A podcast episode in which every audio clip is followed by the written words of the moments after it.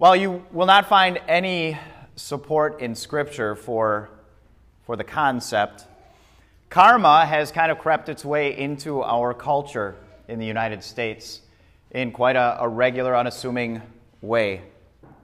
We talk about it regularly. We hear other people reference karma. And probably, if, if you think about it, it more often is used in a negative connotation than a positive one. Somebody that is universally agreed upon to be kind of a, a jerk suddenly has something bad or awful happen to that individual, and we say, oh, that's, that's karma coming back to get them. A jerk like that deserves it. They had it coming. Just a matter of time. Not something that we always associate when somebody, uh, something good happens to somebody and say, oh, that's karma because that's a, a good person. But, but nonetheless, we do have maybe kind of a, a Christianized version of karma, or maybe it's just our, our own thing that, that has kind of crept into Christianity and is still very much a part of our culture here in America. And it's subscribing to this general approach to life that says that if you do the right thing, everything's going to work out.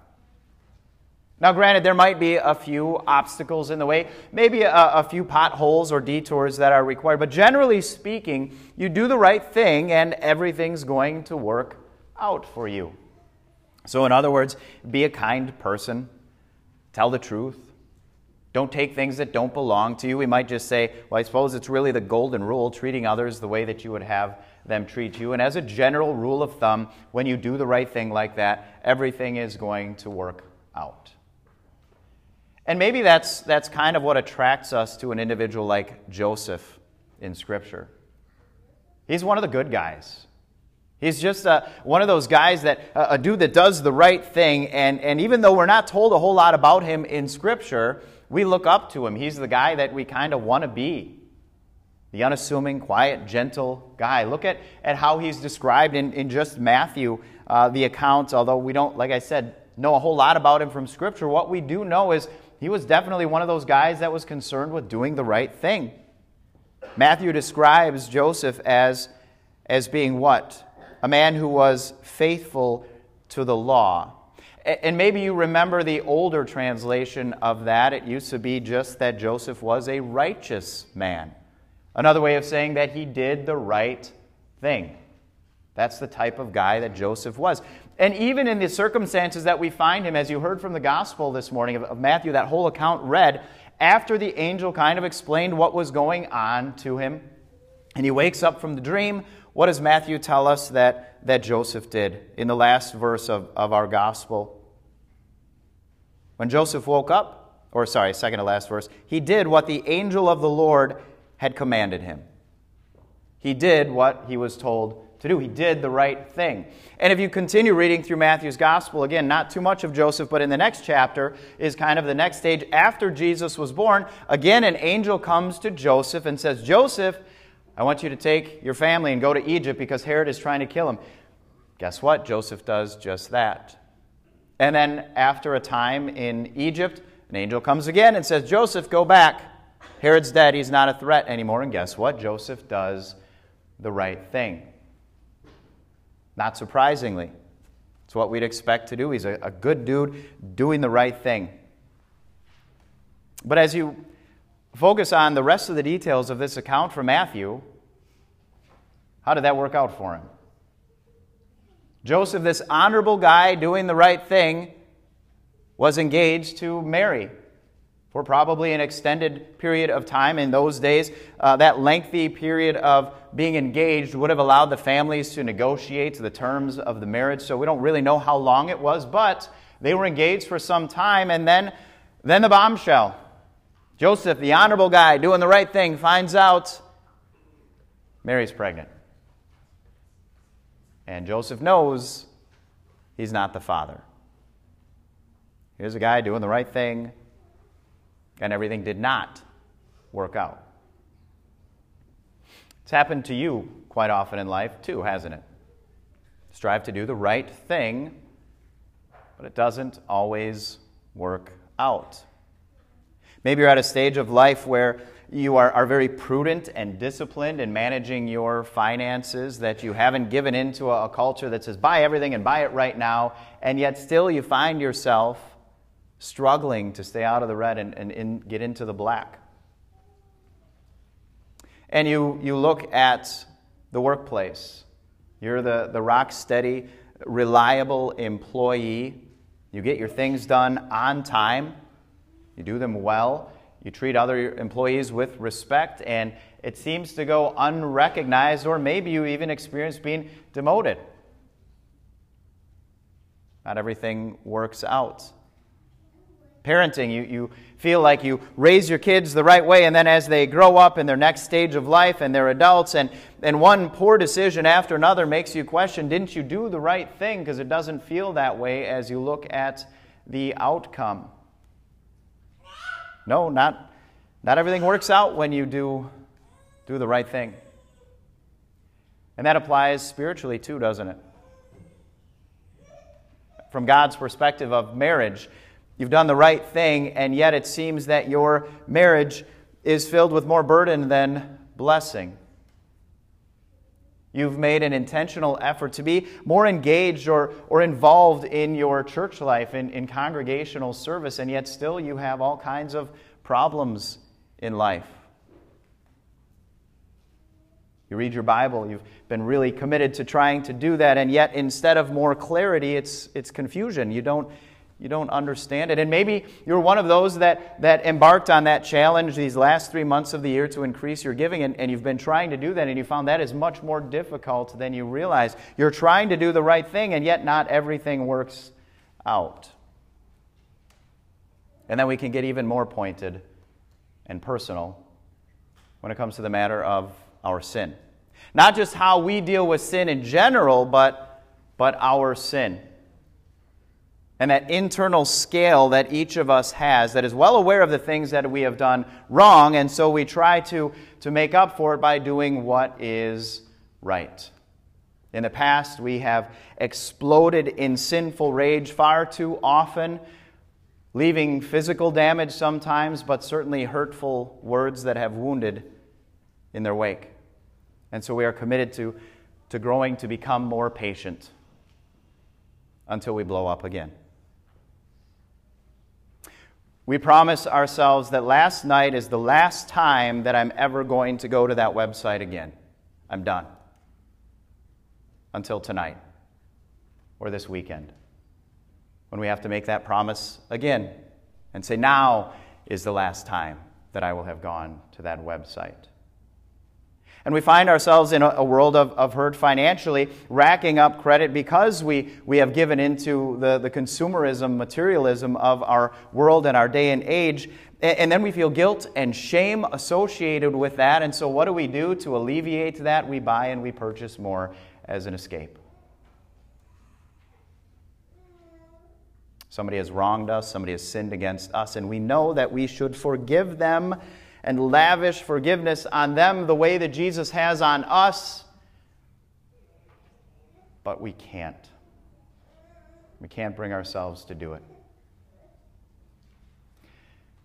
No, you try to do the right thing, and not everything works out. And if you find yourself frustrated and confused by that, God's Word has some guidance and an explanation as to why that's not going to work out. In the book of Proverbs, we're told in chapter, verse, chapter 16, verse 25, there is a way that appears to be right, but in the end it leads to death. That's the Bible's way of saying you can do what you think is the right thing, but that's going to be the ultimate result is death. Not just that we're all going to physically die, but it's talking about being cut off and separated from, from God. Paul writes in his letter to the Galatians in chapter 2 the works of the law, by the works of the law, no one will be justified. In other words, doing the right thing enough and over and over is not going to declare you innocent or not guilty before God's eyes. It's not going to work. It's not going to cut it, thinking that doing the right thing will make everything work out. In fact, that totally misses the point of God's law, which could be summed up as do the right thing. Or put another way, love everybody perfectly all the time. But God didn't give us that law as a roadmap to do the right thing so that we'd be all right in the end. He gave us His law to make it clear to us how unattainable God's standard truly is. That doing the right thing is never going to be the source of your worth, it's never going to cut it before God for Him to declare you good in His eyes. The law served an entirely different purpose. Joseph himself needed to see that as well. So, what did Joseph do? Well, Joseph did exactly what we would expect him to do. He did the right thing. But understand the monumental difference between doing the right thing in hopes of satisfying God and doing the right thing after you have discovered that God is more interested in satisfying you, which is exactly what the angel came to reveal to Joseph. You already heard it in our gospel today. This was the promise, the explanation behind why his wife, with whom he had never slept, was expecting a child. In verse 21, she will give birth to a son, and you are to give him the name Jesus, because he will save his people from their sins. Do you hear that, Joseph? You don't have to be good enough. You don't have to try harder. You don't have to live in limbo wondering if you're good enough is going to make an eternal difference before God. Because He will come for His people, including you, Joseph, to save them from their sins. Do you hear that, dear brothers and sisters in Christ? You don't have to be good enough. You don't have to try harder. You don't have to live in limbo wondering if you've done the right thing enough to secure an eternal assurance in the presence of God. Because that son born to Mary is the one who came into this world for his people, including you, to save them from their sins.